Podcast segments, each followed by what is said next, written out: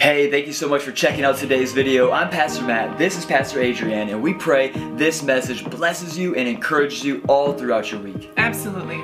For any more information on how to be praying with us or to become a part of our community or to give, please head on over to takeovergr.com. Finally, they get the vision. It's fantastic.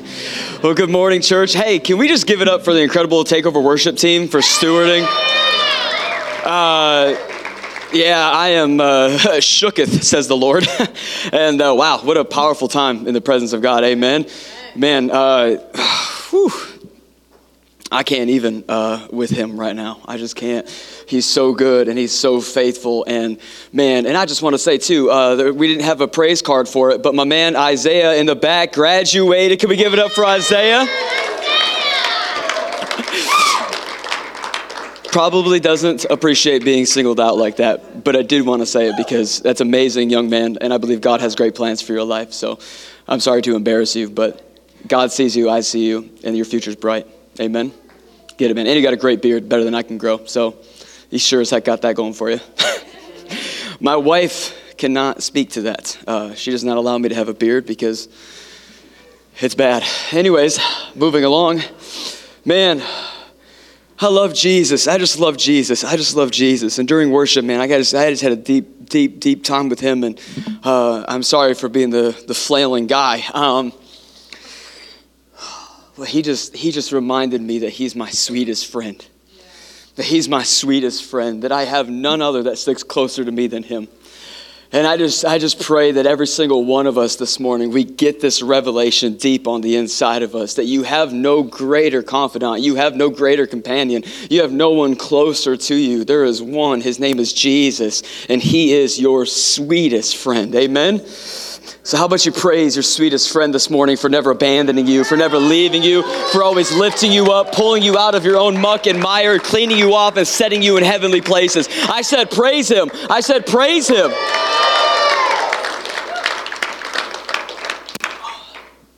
Oh, oh well, happy Memorial Day Sunday.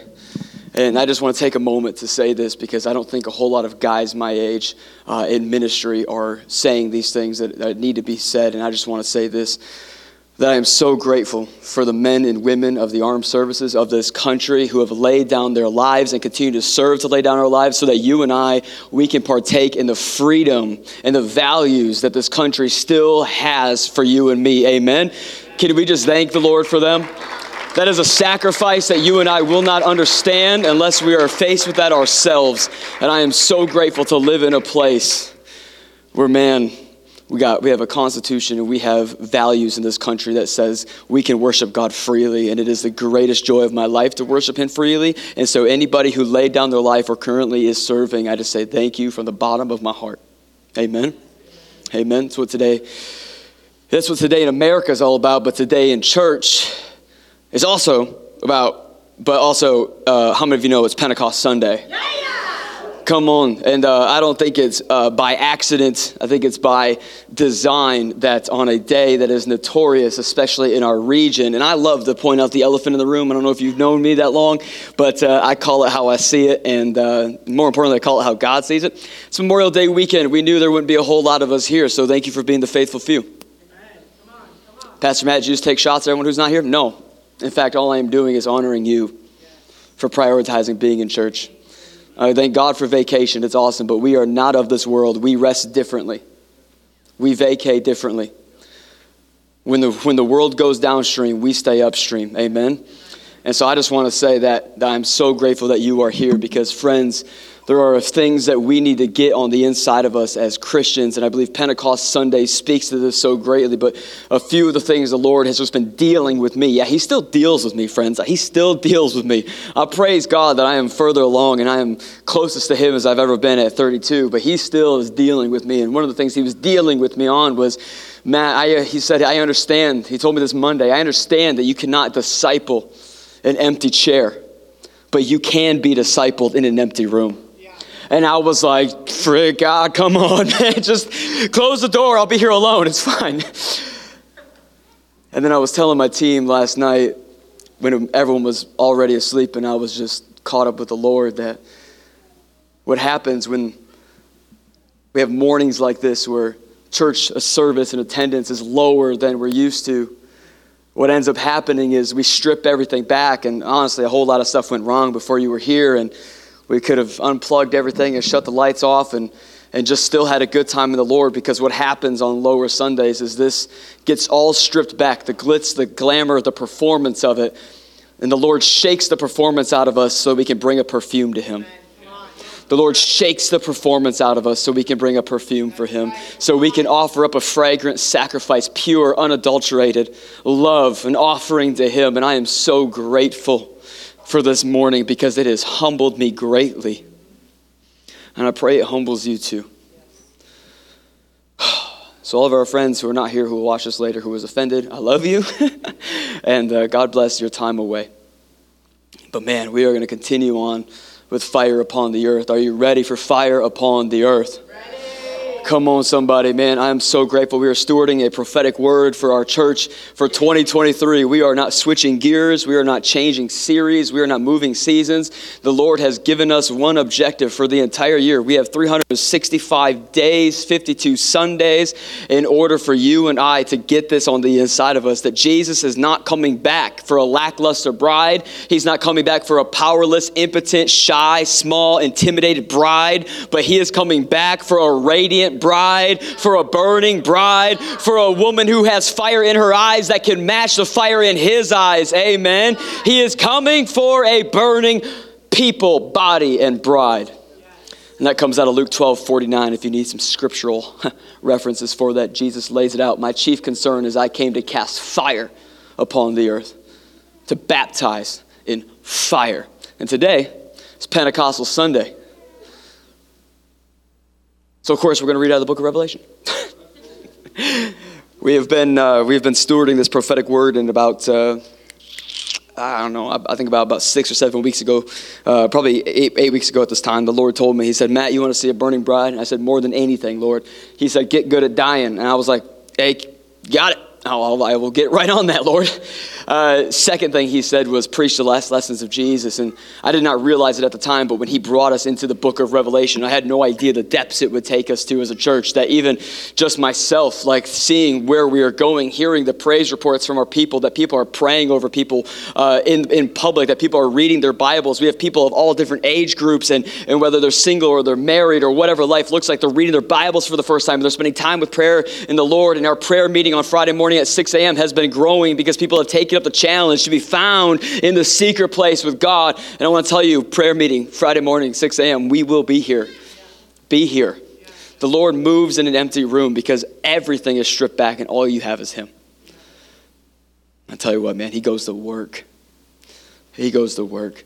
Earlier we sang our lives your magnum opus and man I'm telling you he is he is still very much interested in making your life his greatest masterpiece. He is still very much interested in making a burning bride upon the earth. Amen. So we're going to continue on. Taking notes this morning, week 21 of Fire Upon the Earth is the Forerunner Fire. Title of my message is The Forerunner Fire. The Forerunner Fire. Forerunner Fire. What is a forerunner? One who prepares the way for the Lord's arrival. The one who prepares the way for the Lord's arrival the forerunner fire. And today we're going to be coming out of Revelation 10 and 11, and we're going to get into it. Sound good? Yes. So if you got your Bibles, open up to Revelations 10, and then we'll proceed to 11. If not, it'll be up on the Sky Bible. And yo, can we just give it up? Our girl Rachel in the booth and our man Kenny in the booth. I ain't kidding when I say worship practice started and it was a hot fire up in here, and we were like, the Lord doesn't need any of this, but then once we got that heart adjustment, He fixed it. It was really good, and those two worked diligently to make that happen. So we just we love you, we honor you, and uh, I'm so grateful that Kenny knows sound and buttons and knobs and things that I don't. Amen. Amen. Oh man, I'm telling you, everyone gets excited for the preacher, but it's like, dude, there are people you will never see their names, you will never hear their voice, you will never uh, see them get public recognition because they are busy in the secret place making things happen behind the scenes. So this can be a good offering to the Lord. And Kenny is one of those guys, and he's amazing. And uh, I love you, friend. I love you. And shirt says spiritual gangster, which I think is pretty, pretty good, pretty great. All right, Revelations 10. I hope you're there by now. Then I saw another mighty angel coming down from the heaven, wrapped in a cloud and a rainbow over his head. And his face was like the sun, and his legs like pillars of fire. He had a scroll open in his hand. He had a little scroll open in his hand, and he set his right foot on the sea and his left foot on the land. That's a big angel. And called out with a loud voice like a lion roaring. When he called out, bless you, when he called out, the seven thunders sounded. And when the seven thunders sounded, I was about to write, but I heard a voice from heaven saying, Seal up what the seven thunders have said, and do not write it down. And the angel whom I saw standing on the sea and on the land, he raised his right hand to the heaven and he and swore by him who lives forever and ever, who created heaven and what is in it, and earth and what is in it, and the sea and what is in it, and that there would be no more delay. Somebody say, No more delay. Somebody say, Delay not, Lord. but that in the days of the trumpet call to be sounded by the seventh angel, the mystery of God would be fulfilled. Just as he announced to his servants, the prophets, then the voice that I had heard from heaven spoke to me again, saying, Go, take the scroll that is in open hand of the angel who is standing on the sea and on the land. And so I went to the angel and I told him to give me the little scroll. And he said to me, Take and eat it. It will make your stomach bitter, but in your mouth it will be sweet as honey.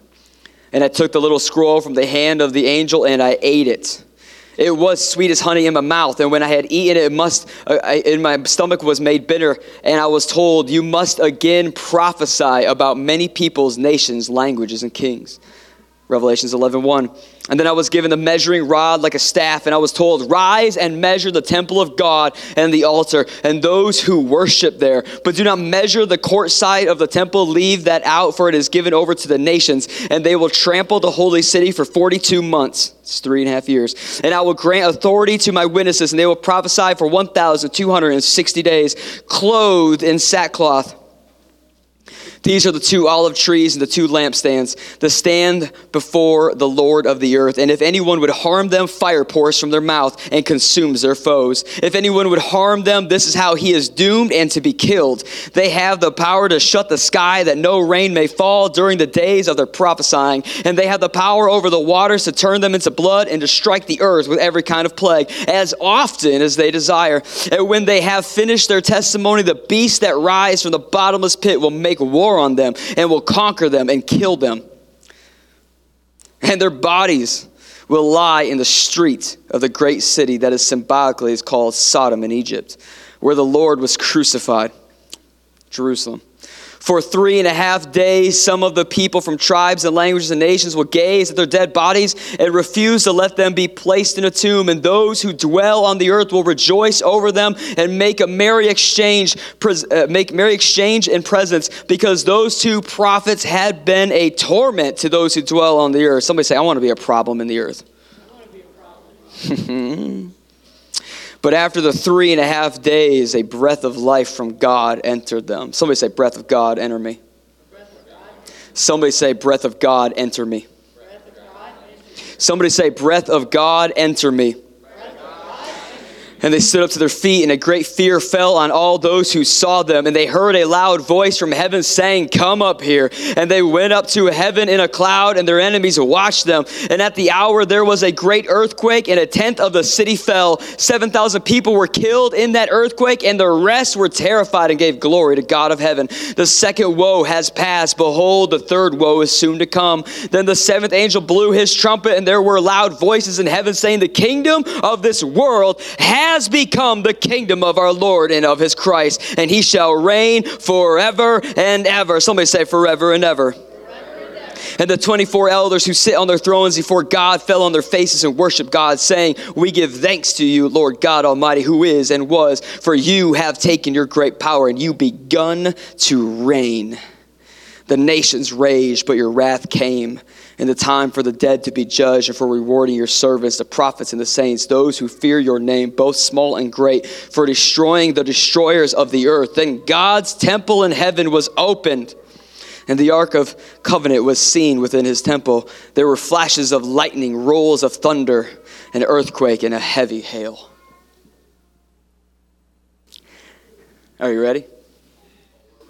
Oh, we ready? Let's pray. We're going to ask the Lord to reveal. Father, Father, Father, Father, Father, Father, Father, Father, Father. Father, we love you. Father, we love you so much. We thank you, King. We thank you, Lord. We thank you, Father, for sending Jesus so that we could be back in right standing with you. And from that place of right standing, Lord, we could be of use to you, of service to you, God. Father, I pray right now, Lord, as we move deeper into the book of Revelation, God, that you would move deeper in revelation in us, Lord, that we would move into the depths of God, that we would see you rightly, God, so we can respond to you correctly, so we can worship you perfectly. Lord, we long to be your burning bride. So, Father, I ask that you would prepare us. Prepare us, Lord. Prepare your bride for your son, Lord, that we would be getting ready even now, Lord, as the day draws near, Lord, that we would be found a worthy bride for Jesus to return to. Father, I ask that Holy Spirit would just begin to move so loudly in this house right now. Holy Spirit, we love you. Holy Spirit, thank you for not blowing up the inside of us this morning while we woke up, but you rested in us. You dwell within us. You move loudly within us. That you have a plan for us to make us look more like Jesus so we can respond to Him correctly. Holy Spirit, right now, I just say, Come. Come. Come. Holy Spirit, I don't know if you've been told that yet today as the church gathers across the world for Pentecost Sunday, as the church gathers across the Midwest region. I don't know what you've been told, but hear it from this house, Holy Spirit. We invite you. We welcome you. We do not tolerate you, we celebrate you. Come. Move in us greatly. In Jesus, we will give you all of the glory, all of the honor, all of the power, all of the wealth, all of the might. In Jesus' mighty name, a faithful church said, Amen. Forerunner fire, forerunner fire. And I like it three times. Forerunner fire. Somebody say, yeah. Yeah. Finally getting it. This is good. I like this. Forerunner fire. Now, we're in the book of Revelation. And I'm loving the book of Revelation, but, but we've reached the point in the book of Revelation uh, where we are going to begin to hop around a little bit. And so there's going to be some things that I just kind of overview to you, not because it's not worthy of preaching about, not because it's not you know, the infallible truth, inspired word of God. No, all these things, absolutely. But because they're deep and we have you know a limited time and we are we're going to hit what we need to hit and then i'm going to encourage you to go further into it. Does that sound good? So i just ask that you trust me that i'm discernfully praying through this stuff and that i will do my best to make what is complicated uh, uncomplicated and i will do my best to deliver it to you the best way that we possibly can. However i am going to encourage you that you need to begin to take the book of revelation to your prayer closet if you don't have a prayer closet yet, you need to get a prayer closet. You need to build to yourself a room, a place in your home, not just in your heart, not just in your car. I'm talking about you need to have a place in your house where you set a meeting with the Lord. The Lord loves that we want to meet with Him. Amen. Listen, the, the Lord does not go where He's unwanted, but He certainly shows up where He is welcomed. I am telling you today, you make a place for Him, He will be there. Amen. So the book of Revelation is awesome, and I love the book of Revelation. And one of the things that you and I we need to get an understanding of the book of Revelation is that every single verse is just dripping. It is not dripping with opinion.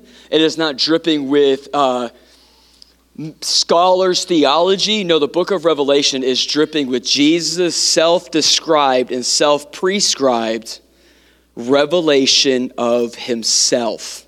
You've got to understand this. Listen, gone are the days where we can just sit around at TED Talks and have think time and all these things where we let people pontificate to you what they think about Scripture. I am telling you, gone are those days, friends. Today is the day where we go in the book of Revelation and we say, Jesus, tell me about yourself.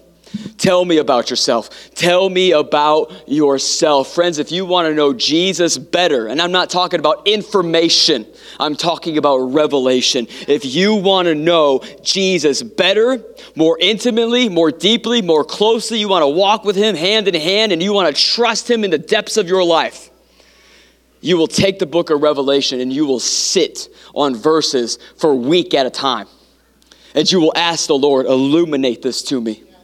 Show me your glory. Jesus, this is your self described and prescribed revelation of yourself. Every other thought I lay at your feet, reveal yourself to me. You want to know why I say self described and prescribed? Because you need to know him, and to know him meets your need. You need to know him, and to know him meets your need. Are you picking up what I'm laying down? He is the answer to everything. He describes himself as such, and he prescribes himself as such. For every sickness and joy, there is Jesus. He'll give you reason for joy, and he will give you healing for sickness. He brings deliverance, and he brings hope. Jesus his self description is the greatest knowledge in this earth.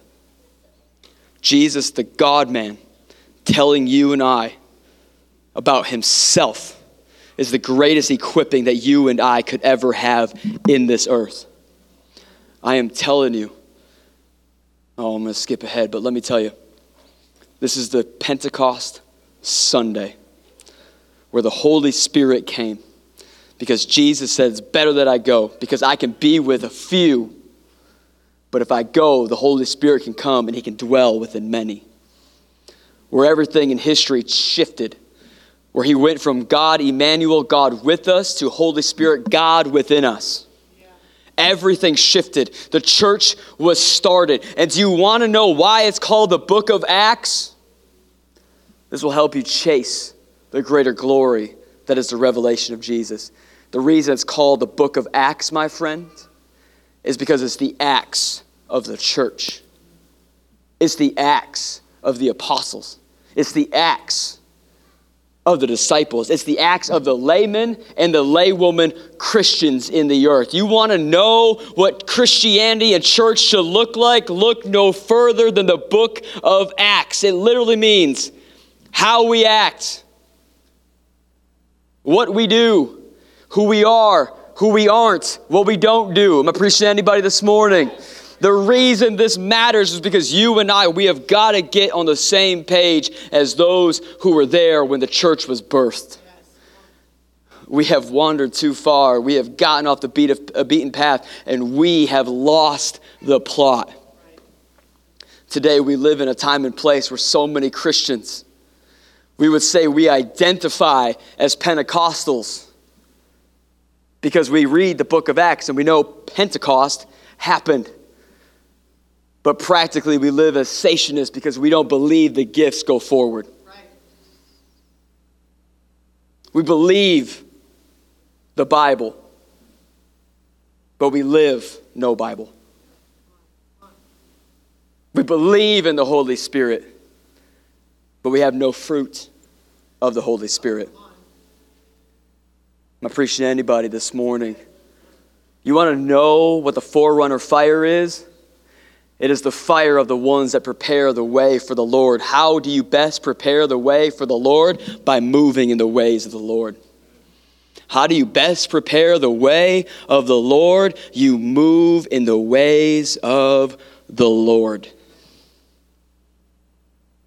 Friends, I'm telling you, gone are the days where the book of Revelation is allowed to simply be the most misunderstood, the most overlooked, the most avoided, and the most undervalued book in the entire Bible.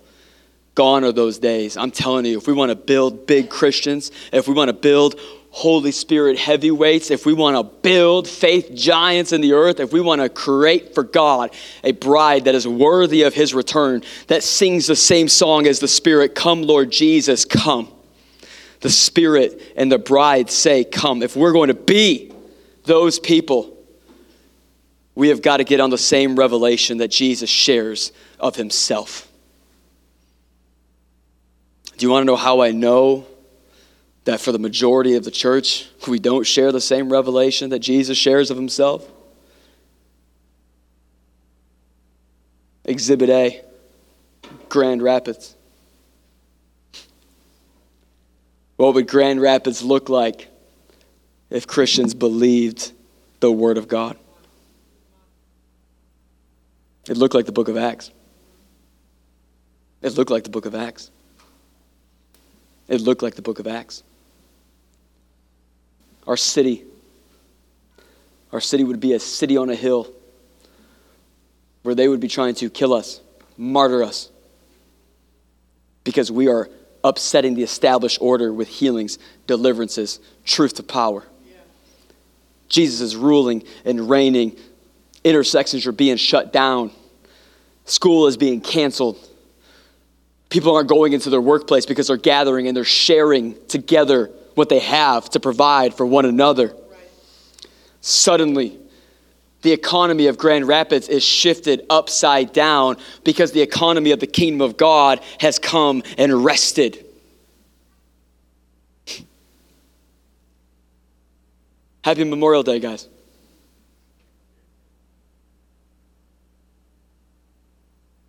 Pastor Matt, I thought you were going to, you know, preach about no greater love than one has to lay down his life for a brother. I agree. And the one who laid his life down for a brother and a sister, his name's Jesus. He told us about himself, and we need to get on the same page. And so here we are, the book of Revelation, which I love. But so many of us were intimidated by it, we're scared of it. And I am telling you today, while it may be complicated, while it may be intimidating, and while it may be difficult to understand, I am telling you, Jesus is very much still in the business of giving revelation. And I'm not talking about new revelation that's unfounded in the Bible. I am talking about depths of revelation that is absolutely founded in the Bible. If someone says, or you hear, or you're on YouTube or TikTok or whatever other stupid thing is on the internet these days, and someone says, I got a fresh revelation of God, and then it's nowhere to be found in the Bible, you should run. Run. Yep, that's right. Gone are the days where we allow men and women to tell us their interpretation of Jesus. We now must go to Jesus' interpretation of himself. So here we are, book of Revelation. And I love the book of Revelation. It's not the revelation of the end times, it's the revelation of the return of the king. It is about Jesus himself. And the best part about the book of Revelation is that Jesus will tell you, yes, what must happen and Jesus will tell you, yes, where the world is going, and he will tell you about the end times, and he will tell you about all these things. But most importantly, what you begin to see in the book of Revelation when you sit and you steward and you ruminate on scripture after scripture after scripture, and you just let the Lord speak to you about it, Jesus is actually telling you about himself. And I don't mean just like the descriptive parts of his hair and his eyes and all the things. No, no, no. I mean, he's telling you what he likes. He's telling you what moves him. He's telling you what he desires. He's telling you what must be done, absolutely, because he has a set up created order in order for the earth to be restored to a place that he can come and rest again among his people. That's the whole point of the end times, is that God would prepare for his son a bride that is worthy for his son to leave his throne and return to the earth again for, thus setting up God to be able to recreate the heavens and the earth in his image and likeness again, to have a resting place again. It's the whole point. It's the whole point. And in that story, in this prophetic journey that you and I have been on, God has been telling us about Him, what He likes, what he doesn't like, what moves him, what doesn't move him. We love singing the song, Tell Us What Moves You, right? We love that song. Tell us what moves you. Well, he has. It is in the book of Revelation. He knows, he knows, he knows, as we talked about last week, he loves when his saints come to him with a harp in one hand and a bowl of prayer in the other, and we sing and we pray and we minister to him. And I am telling you, friends, I'm telling you, I'm telling you, I'm telling you. Gone are the days where every other ministry takes center stage. Today is the hour in which ministry to God becomes the most prevalent thing that we will be known for. The most prevalent thing we will be known for. See, what amazes me today is the complete lack of prayer that comes out of the church. And I don't just mean in our services, because clearly here at Takeover Church, we make prayer a pretty predominant factor, don't we? We love praying here. We find reasons to pray, okay? We're like, how, how can we fit more prayer in? We love that here. And we're going to keep doing that here. Because why? Because all of a sudden, for the church, we go from praying to God to our prayers partnering with God. And that is a deep revelation you and I, we need to get on the inside. We need to understand that prayers aren't to just go to God, but our prayers need to actually partner with God. Some of us were praying such useless, trivial things, and instead we need to start partnering our prayer with Him. It's amazing how a thousand lesser problems are solved in the spirit realm and then are manifested in the natural realm when we go from praying trivial, small things God, I need, God, this hurts, God, this what. And it's not that He doesn't care about those things. He just knows that if you were to partner your prayer with what He is passionate about, all those things would be taken care of. All those things would be eclipsed by a greater glory. Suddenly, pain fades in the sight of Jesus. Suddenly, bodies heal as you get closer to Him. Suddenly, demons flee as you move closer to His throne because they can't enter His room. Amen? Suddenly. Suddenly. This is who He is.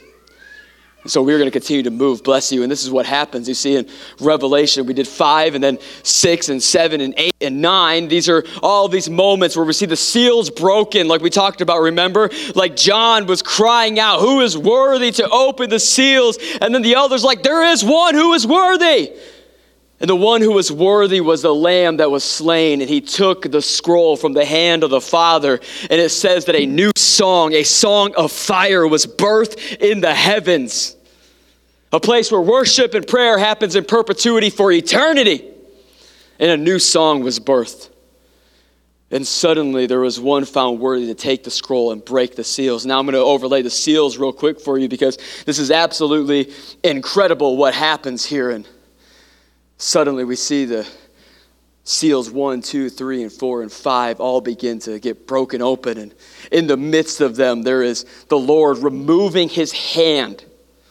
Sounds bad, I know. But removing his hand of the tampering down of the enemy. And this is actually what ushers in tribulation. Now, before we go any further, I need you to understand this. The Bible does not categorically or theologically support a pre tribulation for the Christian. That's wrong. It's heresy. We've preached it for far too long, and it's stupid. Why? Because there's not a single thing in the Bible that tells you God is going to remove his bride first before the trials and tribulations come. No, in fact, I call this part of the sermon preparation for tribulation. Preparation for tribulation. The reason I call it that is because you and I, we need to be a prepared people when tribulation comes. Nobody told me it was going to be hard. I did. it's not on me, man. That's on you. And the reason this is important is because, friends, what draws impurities to the surface like heat? What readies a bride like trials? Like difficult times in a relationship? What grows you closer with the right posture and the right heart? Repentance and bringing yourself to their feet, asking forgiveness and moving forward in grace and mercy. I am telling you, tribulation is essential for the bride to be the bride Jesus desires. Can I say it again? Tribulation is essential for the bride to be the bride Jesus desires. He's not coming back for an unfire-proofed bride. He's not coming back for an unfire tested bride. He's not coming back for, for some weak steel that's not been forged and fired properly that can break at a whim or the slightest uh, chink in its armor can just give out. No, he is looking for a bride that is worthy of him, and we will be worthy of him when we are made like him. And what makes you like him? Fire. Fire. Well, Pastor Matt, does God just want people to suffer? No, no, no, no, no, no. He does not desire that suffering would happen to his bride. But if suffering does bring about a greater fire and a greater glory and a greater end, well, then the God who is good in perpetuity and perfection, there must be good in our suffering. But what you got to know, Yeah, is as the seals are broken and the trumpets are sounded, as all these things begin to take place, God's hand of protection is on his bride the entire time. God's hand of protection is on his bride the entire time. You see, this is when the Antichrist comes. This is when the Antichrist comes, and all of a sudden, when the seals are being broken, it gives way for the Antichrist to come, and he will come. And this is how the Bible describes him, which is so, so, so, so interesting. He will come on a white horse, as if portraying to be the Savior. He will have a crown on his head that men will give him for authority, and he will have a bow in his right hand, as if to elicit some sort of aggressive front, to speak to some sort of strength that he's trying to portray but doesn't actually possess. And the reason I say he doesn't actually possess is because his bow has no arrows. It says he comes on a white horse with a crown that men will give him, portraying himself a savior like Jesus. He will even build a temple in Israel. He will even build a temple with no military front or aggression in the beginning, no arrows. Present himself mighty, a voice of unity, of pro Israelness like God is. And then after about three years, he will proclaim himself in the middle of that temple God. Yeah, we get into the book of Revelation today, y'all. And the reason this is important for you and I know, you might go, Matt, this seems like a lot of useless information. Like, Pastor, I don't understand. Like, I don't understand how that applies to me. Like, apply it to me. I'll apply it to you. Can you imagine what will be on the church in that day? Because on the backside of the Antichrist coming, Scripture records that church is in full blown revival. Let's go. Come on. I mean, stadium Christianity is the normal. Let's go. I mean, Memorial Day weekend of vacations, burn in the glory. I can't wait. Very excited. That was a wink at the camera, not you, Rachel. You're, you're a saint. I can't wait. But revival will be on the church the Spirit of God will be so alive and active on His bride, moving on her, that yes, we may go through trials and we may go through tribulation and things may be difficult in the earth. And in fact, as every seal is broken, things continually get worse in the earth. I'm talking mass death. When the fourth seal is broken, no joke, one fourth of the world will be killed, but His church will be protected. Do you hear me? One fourth of the world will be taken out, but his church will be protected. And it's crazy because it says by sword, by death, by bear, and by the Antichrist, or a beast. Well, I go with bear, uh, but beast. That's how it's going to be killed. One fourth of the world is going to be taken out, but the church will remain.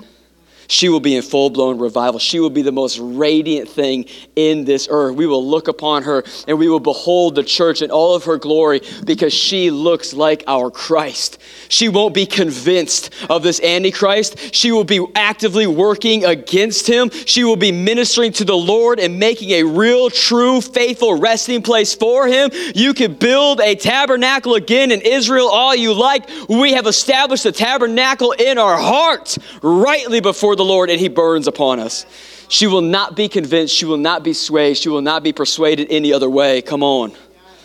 This is who the bride is. This is who you and I are. And this doesn't come without tribulation, without trial, without fire. Preparation for tribulation, baby. Preparation for tribulation. Because I want to be that bride that the Lord's protection is on. In fact, I think it's either seal three or seal five that's broken. A great famine comes across the land, and all of a sudden, this is amazing. All of a sudden, we see, just like in the days of Moses and just like the days of Elijah, and this is essential for where we're going in chapter 10 and 11. Listen to me. We see in great famine among the earth, God is supernaturally pouring out manna from heaven again. He is supernaturally pouring out manna from heaven again. supernaturally providing for his people, which is another reason what we have will be coveted by the world, yet the world will not be able to achieve what we have because they have the mark of the beast. They have taken the mark of the beast. They have been given over to the mark of the beast, and they are so deluded by the Antichrist, so persuaded that he is the right way, that they can't even open the heart open the door of their heart to even begin to contemplate that Jesus Christ is real, that Jesus Christ is Savior, that Jesus Christ is Lord. But they will still want and try and to covet what we have. But he supernaturally pours out manna just like in the days of Elijah and in Moses. It's amazing. It's incredible. Can you imagine the bride will be when we have that direct that direct ear to God? when we're so close with Him. And I got to tell you, man, this morning got me shook because this, this was such an incredible moment in the, with the Lord this morning. And I want to tell you this. I was encouraging the men about this at our last Sons of Thunder. Friends, I, I, I don't ever want you to sit there in your chair, stand there with your arms crossed, and all of a sudden, and I'm not talking about how you worship, that's not what I'm talking about. And all of a sudden, you look over and you see someone that the Lord is clearly moving upon the reason I bring this up is because I want you to begin to not judge them inwardly, but judge yourself inwardly and begin to ask, what is the Lord doing in them that I'm not in on? How is he moving in them and why is he not moving in me? Why is he moving upon them but not moving in me? We need to start asking these questions. And sometimes, yes, it might be unique. It might be something that they are being delivered from or healed in, or he is just moving in a mighty way because he loves his daughter and he loves his son. And it's amazing. But however, that same movement from the Lord, that same acting upon, that same closeness, this same drawing into you is available to every single one of us. So we don't sit there in judgments. We sit there and go, How can I get in on that? How do I attract the Lord? How do I get Him to move in my life? Friends, the book of Revelation should really truly give us a framework for how we are to live as Christians because we don't want to wait. We don't want to wait for tribulation to happen, for the seals to be broken, for all of these signs to begin to pass. We don't want to wait for that moment to then dig into the book of Revelation and go, what did he mean by what's happening right now? No, we want to be a prepared people. We want to be a ready bride. We want to be the bride who is sounding the trumpets ourselves, going, Prepare the way of the Lord. This is the forerunner fire. We go forth first. We go forth first. Say it with me. We go forth first. Yes, that's who we are. Why else would we be alive today? Why else would we be followers of Jesus today? Why else would we be here on the earth in this hour if we were not called to be forerunners for Him? We have got to prepare the way because I am telling you, what happens next is when these trumpets begin to go off, what happens next when these seals are being broken is martyrdom. Martyrdom is back in the earth again. And don't get me wrong, listen, listen, listen. Martyrdom is absolutely taking place today. We got brothers and sisters in China, places in Russia, and all sorts of spots in the earth today who are being killed for the persecution of Jesus Christ. Hear me today. You and I, Memorial Day Sunday, we've got it easy here. Oh, I lost my job because I wouldn't put up a rainbow flag. Better than your life. Better than your life. Better than your life but martyrdom will be full blown in the earth again in the end of days. And here's the thing well, I thought his hand of protection would be on the saints. It is, because his hand of protection is in the earth unto death, and then after the earth into life.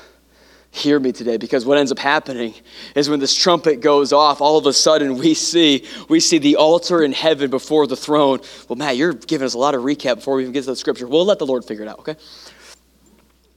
We'll get there. We'll get there. Before the throne, we see this altar.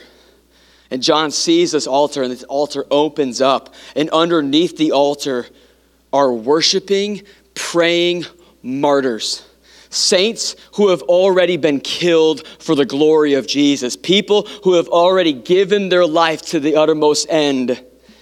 And now they have a spot before the throne under the altar. I want to live upon the altar. Martyrs live in the altar. Listen to me, friends. This is huge for you and I. This should give us great, great, great conviction to move in a greater way for Jesus in our workplace, in our family, and in a public sphere, not just here in church. We must begin again to move for Jesus outside the four walls of our church. Today is where we gather, tomorrow is where we go out. Am I preaching to anybody this morning? The harvest is plenty, but the workers are few. The harvest isn't in here, it's out there. We go and we pick, we go and we save, we go and we rescue, we go and we preach, we go and we heal, we go and we deliver, amen? We go and we cast out and we bring back. You see, the, one of the greatest things about these bowls and trumpets and sirens and sounds and all of these things going off and the seals is it calls to the church. It calls to the church. And it tells us to repent and it tells us to gather. Repent and gather. Repent and gather. And the amazing thing about these martyrs says they're singing unto the Lord. They're worshiping unto the Lord. They're praying unto the Lord. One of the great things that you and I need to understand about the book of Revelation, about the days that you and I live in, I am telling you, there's a reason I am hitting this like a battering ram to you for the last number of weeks. Prayer still moves God. Prayer still moves God.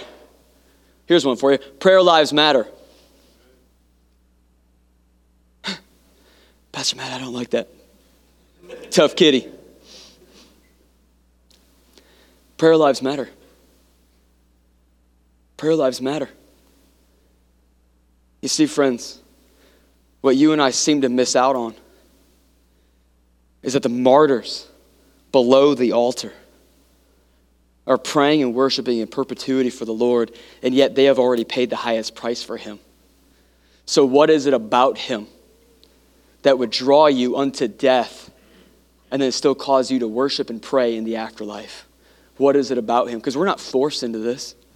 We're not forced into this. We don't lose our free will suddenly when we get to heaven and all of a sudden we're no longer just like able to go get a coffee with John, you know? What is it about?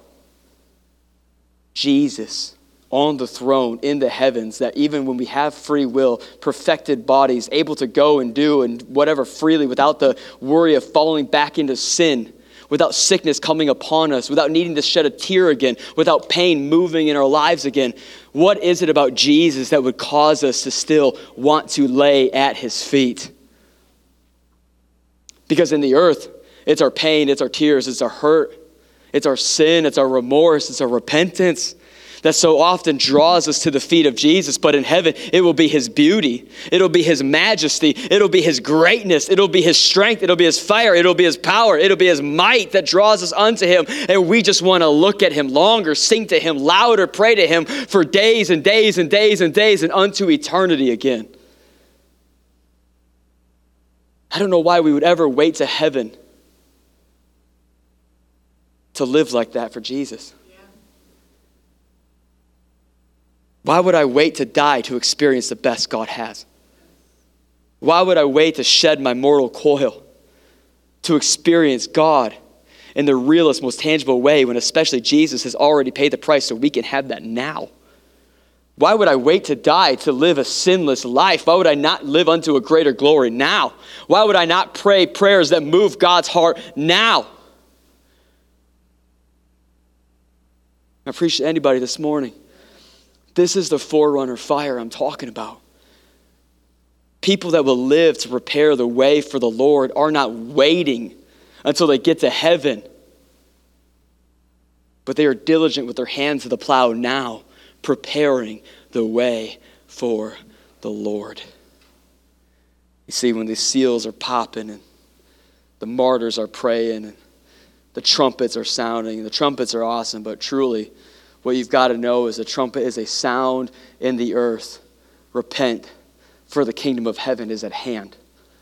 Repent, for the kingdom of heaven is at hand. See, if, if we were just a pre tribulation kind of people, where we didn't believe the Bible and we thought God would just take us up out of all the pain and all the troubles, who would be in the earth to prepare the way for the Lord and who would call men and women to repentance still? Who would be here? See, friends, we get caught up in Instagram Christianity and cool churches and cool church gear and all the stuff. And I love the things. And we have a cool warehouse. And I love this place. And I love what we do here. And I love, I love the things and posting on Instagram. And I love the way it looks. And I love aesthetics. I love all of it. It's great. Cool. Yay.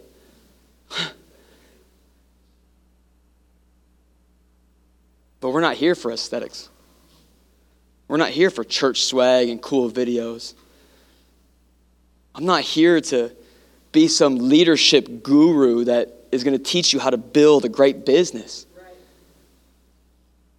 I want to teach you to die. I want to teach you to die. And I want to die. Whoever wants to live must die. Whoever wants to find his life must die. Pick up your cross and carry me chief concern isn't whether you and I thrive in the marketplace. That's a part of it. It's great. It's a byproduct. It's the diesel. but the gasoline that you and I will burn upon, that will burn within us and burn on us, is denying our lives, losing it so we can find it in Christ and picking up our cross and carrying it forward. Amen.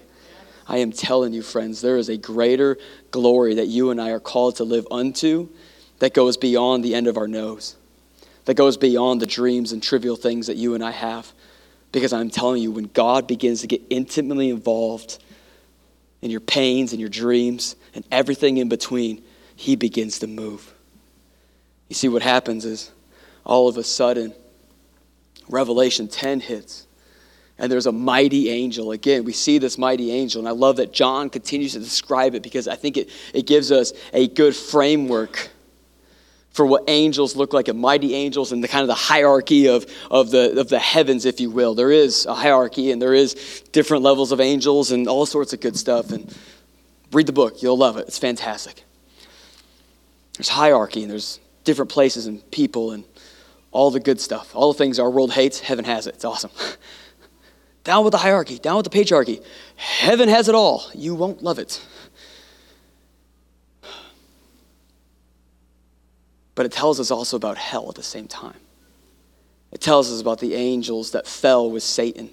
It tells us about the demons and the Nephilims and the children of Nephilims and men and women and the abominations in the earth. It tells us about powers of darkness and principalities in high places that move and are pulling strings behind the scenes. And we wonder how, in the actual hell, did the world get to where it is? Well, it's because hell has been unleashed. But what we got to know is that this mighty angel that he says, doesn't matter how mighty the angel or how mighty the demon. John describes it saying it had a loud voice like a lion, but it's not a lion. We have one lion of the tribe of Judah. His name is Jesus. He roars like a lion. Peter says it too. The one comes to devour like a roaring lion. He is not. He might have teeth that appear sharp and he might sound loud and so sure of himself. But I am telling you, the second the glory of Jesus passes by him, what we see in First Thessalonians is Jesus literally goes, and the Antichrist blows away. And we'll see that again in Revelation in a number of weeks ahead of us. But hear me today.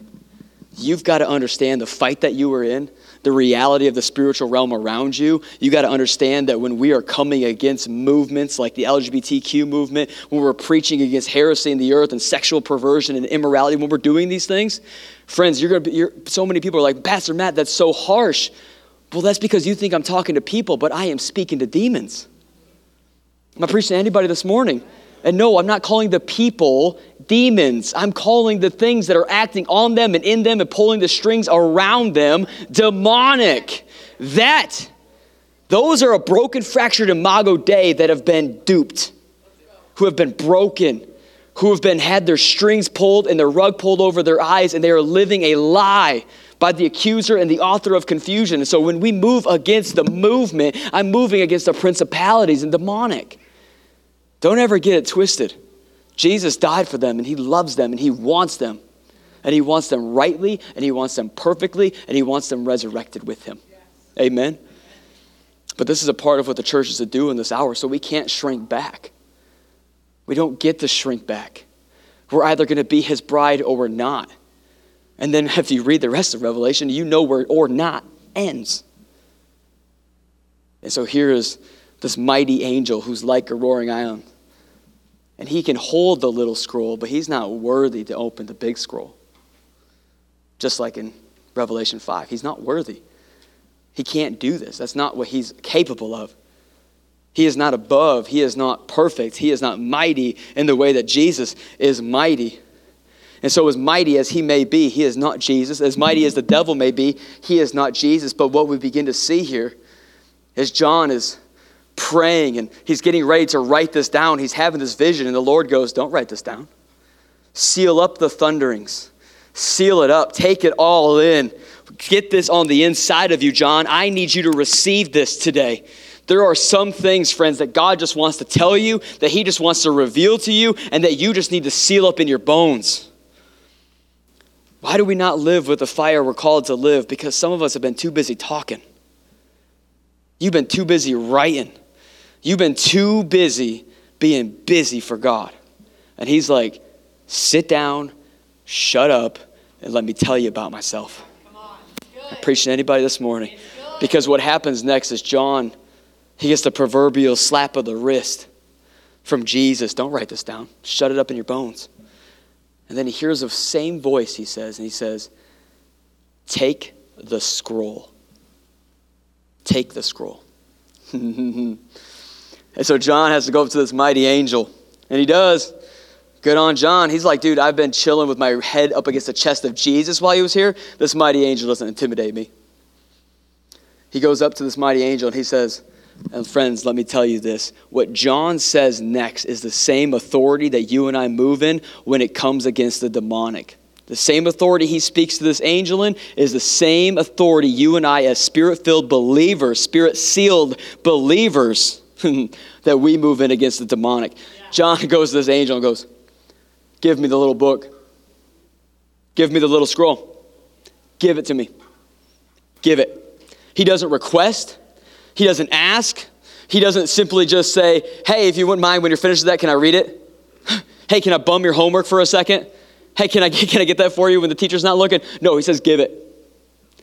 Give it. He demands. He does not ask. He doesn't play nice. He opens up his hand and he says to that angel, because of what God told him to do, there's an authority to this. You got to understand this. Angels don't just move on our whim, but when God directs us to direct angels, then they move. Are you hearing me this morning? There is a hierarchy in heaven. You got to get this. Pastor Matt, I came for the good news. This is. This is called mature Christianity. And when you find yourself in immature moments, you'll be mature enough to get yourself out of them. Amen? Appreciate anybody this morning? Come on. I'm trying to teach you to fish for yourselves. Get your own oil. Let's get it. Tell those angels what the Lord tells you to tell them. And until then, you respect them. Amen? So here we go. We're like, man, we didn't plan on being this church five years ago. No, we didn't. I was trying to be Carl Lentz uh, or something stupid. Yeah, anyways. Um, busy isn't working, guys. Uh, anyways, so should have done that. Anyways, should have done that. Not cool. Heavy topic. My bad. Fix me, Lord. How do I move on? Uh, so, what we see next is he tells this angel, Give it to me, give me the little book. And the second he gets it, it's not enough to have the book. It's not enough to have the book. Because I have the book, I have the scroll, I have it. It's not enough to possess it. God speaks to him the same voice that told him to demand that from the angel and take it from him. Says, Eat the scroll. He says, Eat the scroll and then prophesy again to the nations, to the kings, to the lands, and to the air. He says this. Are you hearing me this morning? Friends, I am telling you today, how do we best prepare the way for the Lord? We move in the ways of the Lord. Well, how do we move in the ways of the world, uh, in the ways of the Lord? We eat the whole of the scroll. You've got to eat the whole of the scroll. Pastor Matt, book of Revelation doesn't make any sense to me. There's things about the Bible that don't make sense to me. Friends, I am telling you, some of you today, you just need to resign yourself to the fact that if you eat it, He will reveal it. If you eat it, He will reveal it. If you eat it, He will reveal it. Gone are the days of sitting around and just going, What do you think you meant by this? What do you think you meant by that? No, go to your prayer closet and say, Lord, if I eat it, will you reveal it? And I tell you, He will say yes. I tell you, he will say yes. You have got to eat the whole of the scroll. And I love this because he says, if you eat the whole of the scroll, at first it'll be honey on your lips, but it'll be bitter in your tummy. Honey on your lips, but bitter in your stomach. And that's an exact reference to Ezekiel, by the way, just in case you were wondering. Ezekiel 1 and 2. Direct reference to Ezekiel 1 and 2.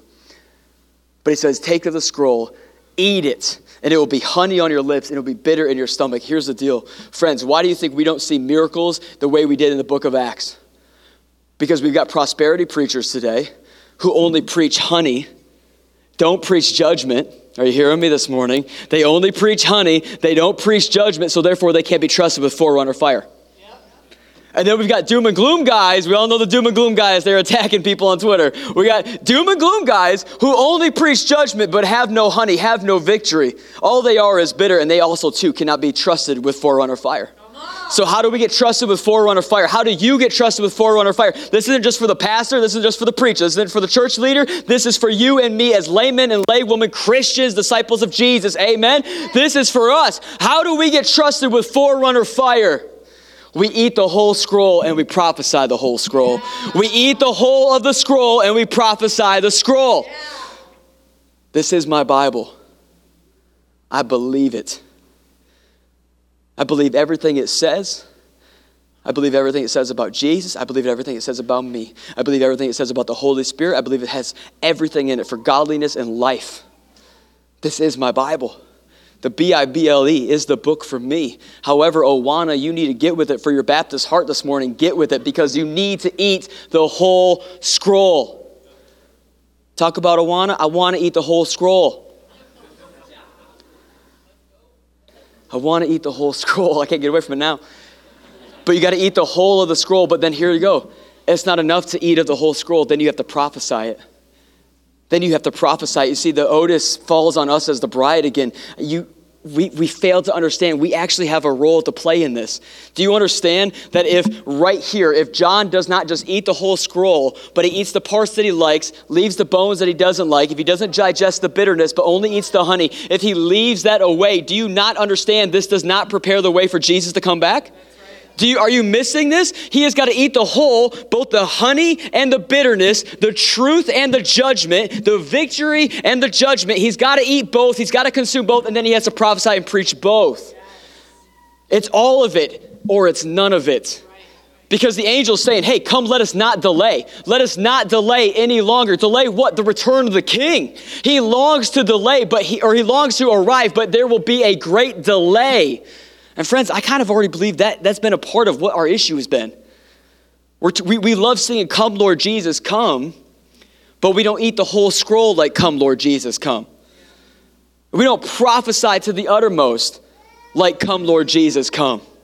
We love the honey, we hate the bitter, but He is good in all of it, amen? He is good in victory and he is good in defeat. He is good in honey and he is good in bitter. He is good in victory and he is good in judgment. And friends, one of the other things that is so abundantly clear in the seals being broken is that when God's judgment is coming, and believe me, God's judgment is coming. Take a deep breath.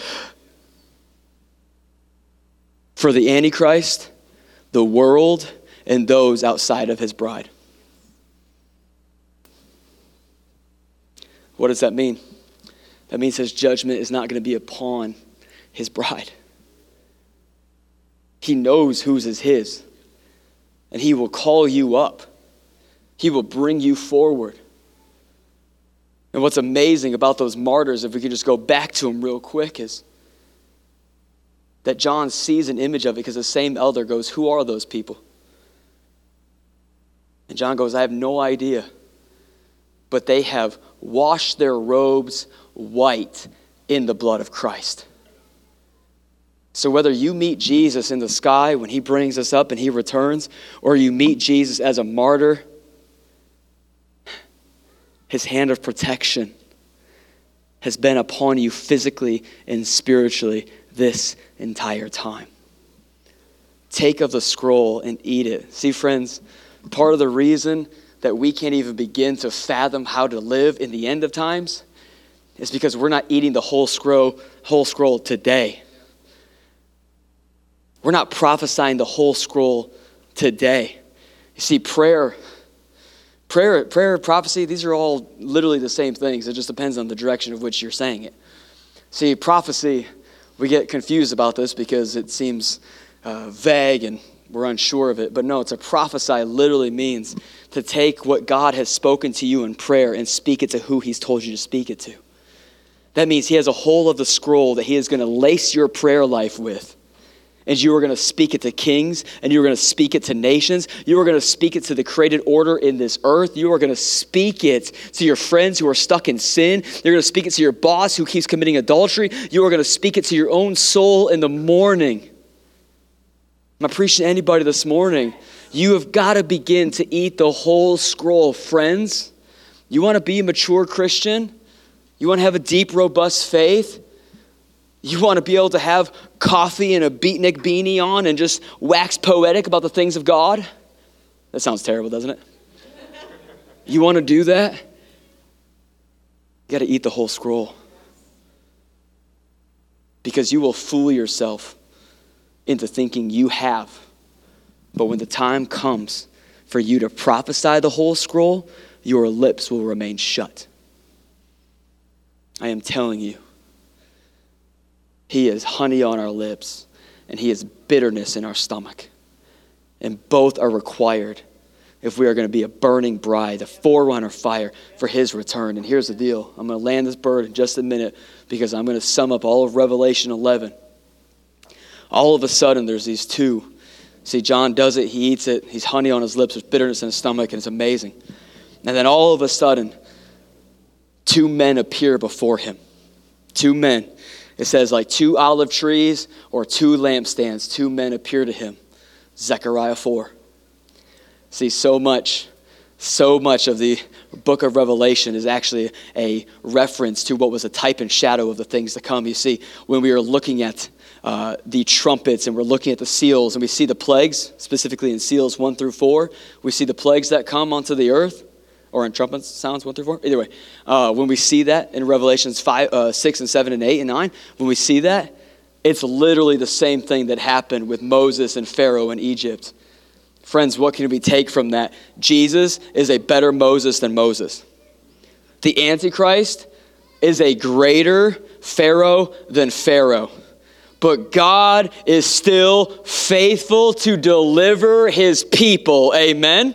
And what you got to understand about this today is when Moses prayed, plagues came. When Moses prayed, plague stopped. There is something in the prayers of a burning forerunner people that moves God to action. You see, we often find ourselves staring at the sky, screaming out, God, where are you? And he's going, I am waiting in the bullpen for you to open the east gate with your prayers and actually invite me into the things that are wrong in your world. Invite me to the pain in your heart. Invite me to the pain in your city. Invite me into your relationship and invite me into your relationship with your enemies. Invite me in. God is waiting for a beck and a call, friends. He loves you. But he will not override you and overrule you. He wants to partner with you. He is like, I can do it all. I can fix it all. I can resurrect it all. I can make sense of it all. I can redeem it all. But you have a part to play. Eat the whole scroll and prophesy the whole of the scroll. And so all of a sudden, you see Moses and Elijah. And that's what most biblical scholars would believe that these two men are that appear. And what ends up happening is this, and this is why prophecy is so important for you and me today, because these men have eaten the whole of the scroll and they've given their lives for the whole of the scroll, and then they stood and they prophesied in allegiance to the holder of the scroll, God Himself. Amen. And they both gave their lives for that purpose. And so suddenly they reappear as the two olive trees and the lampstands. And this happens, and it's amazing. And it says, If anyone should move against them, the words that come out of their mouth are like molten lava molten fire, able to destroy every single person that would raise against them. Friends, it says that their words will have authority to what? Strike the earth, create earthquakes, shut up the heavens and the sky so that rain cannot come. Friends, how much more? Somebody say, How much more? How much more does a spirit filled and spirit sealed believer have available to them than even Moses and Elijah? What you've got to understand about the Old Testament is that God, His Spirit came and rested upon a few men and a few women at a given time for a given time. Today, friends, the Holy Spirit has been gifted by the Father to every son, to every daughter, His bride. How much more authority do you have? How much more authority do you have? And I believe God is just waiting for you to take your authority, take your prayer, partner with Him, align your words with Him, align your heart and your lives with Him, and begin to eat the whole scroll and prophesy the whole scroll.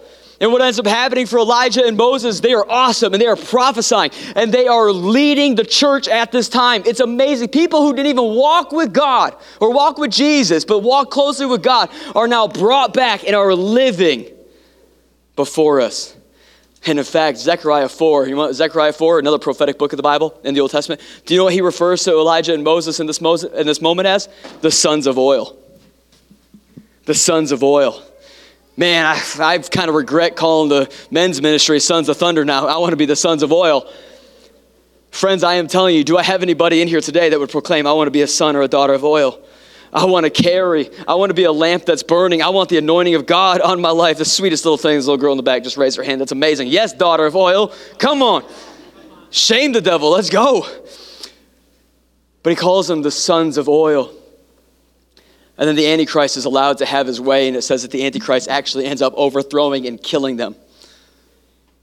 But, somebody say, but.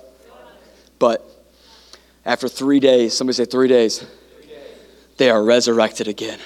Friends, can I tell you, as much as you need to eat the scroll and as much as you need to prophesy, you need to give the intimate details of your life back over to God. Hear me. There were men and women in this time of the church who delayed. They delayed burial. They delayed to uh, affirm an agreement with their death. They, they said, no, we're going to leave them there. God's going to move. He's going to make this make sense. And we are not going to allow our confession to make an agreement with anything else. And yet, most Christians today, we can't even keep our confession on the Lord and His word for our lives for three minutes, let alone three days. When death comes through our door, we have a hard time not partnering with a spirit of death, spirit of confusion, and a spirit of decay. After three minutes, let alone for three days while they lay dead in the street being trampled. Somebody say, Get your faith up. Somebody say, Get a deeper revelation. We got to get a deeper revelation. Listen, He is able to save unto the uttermost three days of resurrection. Does God need three days? Absolutely not. He can do it in a minute. Did he need four for Lazarus? Absolutely not. He can do it in a millisecond. God is growing, stretching, bringing out a mature bride, drawing out your impurities of, of lack of faith, of doubt, all these things. People are always like, it's okay to doubt, it's just not okay to stay there. Friends, no, I'm telling you, gone are the days where it's okay to doubt. Pastor Matt, that's the most controversial thing you said. I know. So, what do I do with my doubt? You lay it at his feet. The problem is when we say the phrase, it's okay to doubt, speaks to your soul and says, it's okay that doubt lives here. It's not. We need to take that doubt and we need to partner that with God's victory and we lay it at the feet of Jesus and we say, please resurrect this life. And then Worship team, you can make your way up here. And then, after three days, they are raised back up, and these sons of oil, I long to be counted as a son of oil. I don't want to just be. I don't want to just be the, the pastor with tight pants in Grand Rapids. I don't want to just be the pastor of the trendy church. I don't want to just be, thanks, Kayla. I don't want to just be, I don't want to just be another clanging cymbal in our city of religion banging, clanging. I want to be a son of oil. And I don't think you want to just be another non factor Christian in the city who has a life that identifies as a Christian, but God has never burned upon you. I don't think you want that either. So we need to begin to marry marry our innermost message with the message of Christ. Because what happens for John here is he sees this resurrection. God opens the heavens and he says to Elijah and Moses, Come up here. Come up here. They prophesy again, they speak again, they encourage the church again, and then they step into a greater glory. And then John. John is there and he sees the elders, 24 elders around the throne. They stand too. And suddenly another song is birthed in heaven. And the first thing they cry out, the first plea they make, the first declaration they speak is not holy, holy, holy, is not is who was and is to come and will forever be. It's none of those. The first thing they say by prophecy is the kingdoms of our world have become the kingdoms of our God. The kingdoms of our world have become the kingdoms of our God. Friends, I am telling you, this is an open invitation to you and me, the church today, to be partnering our prayers with God and coming into agreement with His desire for the earth. What if instead of we just complaining, about the pride flags and all the stuff. We're coming June, friends. We can't hide from this. It's going to be everywhere. You don't get to shrink back. It's coming to Target. It's coming to Meijer. It's coming to your front door. We drove around for like an hour yesterday finding a cafe in Grand Rapids for a good cup of coffee that didn't have a rainbow flag. Kid you not. Because we will not give our money to evil. And if you don't come back next week, I don't care. Because I gave you the Word of God today. But in saying that, what I want to encourage you with is we don't just protest to protest. We don't just boycott to boycott. We don't simply not give our money just not to give them our money. What we do instead of simply resisting the enemy is we partner with God and we begin to declare, no, the kingdoms of our world will become the kingdom of our God. And then we take it up a level and we speak prophetically the whole scroll and we say, even though it doesn't look like it, even though the White House is doing this, even though the governments are doing this, even though WHO is CDC and all the World Economic Funds, all the crap all those in high, lofty offices who think they actually run things but are simply bugs to our God. Instead, we partner our prayer, we partner our pain, we partner our grievance and our burden for the world, and we say, No, not simply the kingdoms of this world will become the kingdoms of our God, but we declare in the face of all of hell the kingdoms of this world have become the kingdom of our God. Amen. Would you stand? Would you stand? So we're going to sing and we're going to sing Hallelujah. Why? Because I love this song. Second of all, the Lord loves this song. Third of all, it's in like three chapters of Revelation. You'll see it when we get there. This song is being proclaimed in all of heaven. This song is being proclaimed right now to the very face of Jesus by 24 elders and four creatures around his throne. This song right now is being lifted up in perpetuity and in perfection forever and ever and ever. And I am telling you this, friends. Today is the day where you partner your prayer with God as you begin to proclaim the kingdoms of this world are becoming the kingdom of our God. You prophesy the kingdoms of this world have become the kingdom of our God. And I want to invite you up front. I want to invite you up front. This altar is open. One, let me just say this publicly. Just because I stand here during worship doesn't mean you can't come up and say, Pastor, Get out my way. I need space with the Lord. Do it. This carpet isn't for a few. This carpet is for all the sons and all the daughters who would rather be found at the altar. So, all service long, I don't even care if I'm preaching, you come. You lay down if that's what the Lord's saying to do. You do it. Second of all, in this moment, as we begin to sing this song, if you would honestly take an evaluation of your life and say, you know what? And I don't even need you to confess it to me. I don't even need you to confess it to your marriage or your uh, friend that you're here with or whoever. I don't even need you to do that. What I need you to do is take a look at your innermost place, the innermost part of you, and take an honest evaluation. Have I eaten the scroll to my innermost? Have I eaten the whole of the scroll to my innermost? Have I resigned myself to maybe even if I don't understand it, I will eat it? Even if I don't get it, I will eat it. Even if I don't know why He's leading me this way, I will eat it. If you haven't done that, I want to encourage you today. There is power at the altar. I'm not going to come and pray over you. I am going to ask you to go and buy your own oil this morning go before the Lord, you come up here and you say, Lord, I want to eat the whole of the scroll and I want to prophesy to every nation, king, and tyrant in the land. I want to prophesy to every single person I love, every single enemy I have. I want to prophesy to the dark that light must come. Amen. I am telling you, friends. And then I'm done. The same fire that Stephen was martyred with in the book of Acts where he was being martyred before men and he preached the gospel. It says that Stephen looked up and he saw Jesus stand up from his throne to get a better look. The same forerunner fire that Stephen was martyred with is the same forerunner fire that the bride of Christ is called to live with, exist with, eat the whole of the scroll, and prophesy into. But this time, Jesus won't just stand up from his throne to get a better look. Jesus will leave his throne in return for his bride.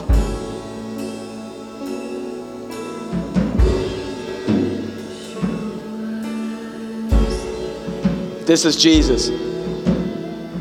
This is our Jesus and He's inviting you right now. I'm going to pray. Come up here. If you want to eat the whole of the scroll, you want to learn to prophesy, you want to learn to speak in heavenly languages, you want to learn to get words of knowledge. Right now, I believe all this is available. I believe the Lord came so close this morning through this incredible worship team laying down their lives, gifts, time, talents, and treasures. And right now, His hand is low and He is saying, The scroll is here, take and eat. The scroll is here, take and eat. The scroll is here, take and eat. And just come, come before the Lord. The rest of us, we're going to join join in with a song Hallelujah of Heaven, and we are going to sing unto the King. Amen. So, Father, right now, I ask you, I ask you, I ask you, I ask you, Lord, give us a deep love. Give us a deep love and burden for the scroll, God. Let there be nothing in it that's kept from us, God. Let there be no desire found in us, Lord, to not have the whole of the scroll. Lord, we long for your honey and we long for your bitterness. We long for your victory and we long for the judgment. Lord, we long for you, Lord, in all that you are. Lord, today, Lord, today we abdicate our feelings. We, we abandon our discomfort. We leave behind, Lord, the things that scare us, Lord, the things that we don't understand. We lean not on our own understanding, Lord, but we take the scroll from the hand of the angel and we say, Yes, Lord. We say, Yes, Lord. And then we take and we eat and when we leave this day, Lord, I pray right now that tongues of fire would begin to be prophesied as the worship team begins to sing, right now, tongues of fire are being imparted. Right now, words of knowledge are being imparted. Right now, words of healing are being imparted. Right now, the Lord is speaking to you. There's a person, there's a place that you need to go to, maybe even today, yet, maybe even tomorrow, where you're going to be inconvenienced by your Memorial Day plans, but God is saying, No, I need you at this speedway. No, I need you at the subway. No, I need you at your workplace. No, I need you to call your boss. No, I need you to call your sister haven't talked to in years. No, I need you to go to your daughter when you get home and begin to speak the truths of God over her right now. Right now, right now, right now. The Lord is speaking in this house, and He is saying, if you will eat the whole scroll and prophesy, I will make much of your life. Some of us, we have lived powerless, but it's because we have not eaten the whole of the scroll and we have not prophesied the power within it. So, right now, Lord, right now, Lord, I ask as we sing hallelujah, as we join in with the song of heaven, Lord, would our response be the same? Come, Lord Jesus, come. Holy Spirit, begin to move in this room. Have your mighty way. Give us words of knowledge. Give us prophecy. Lord, speak to our innermost places and set them right again. Move us to the axis of the whole of your word, a uh, whole of your scroll, Lord, and that we would never move from it, but we would lead ourselves deeper into it. We love you, God. Holy Spirit, have your way. In Jesus' name, let us sing, let us sing, let us sing. Come.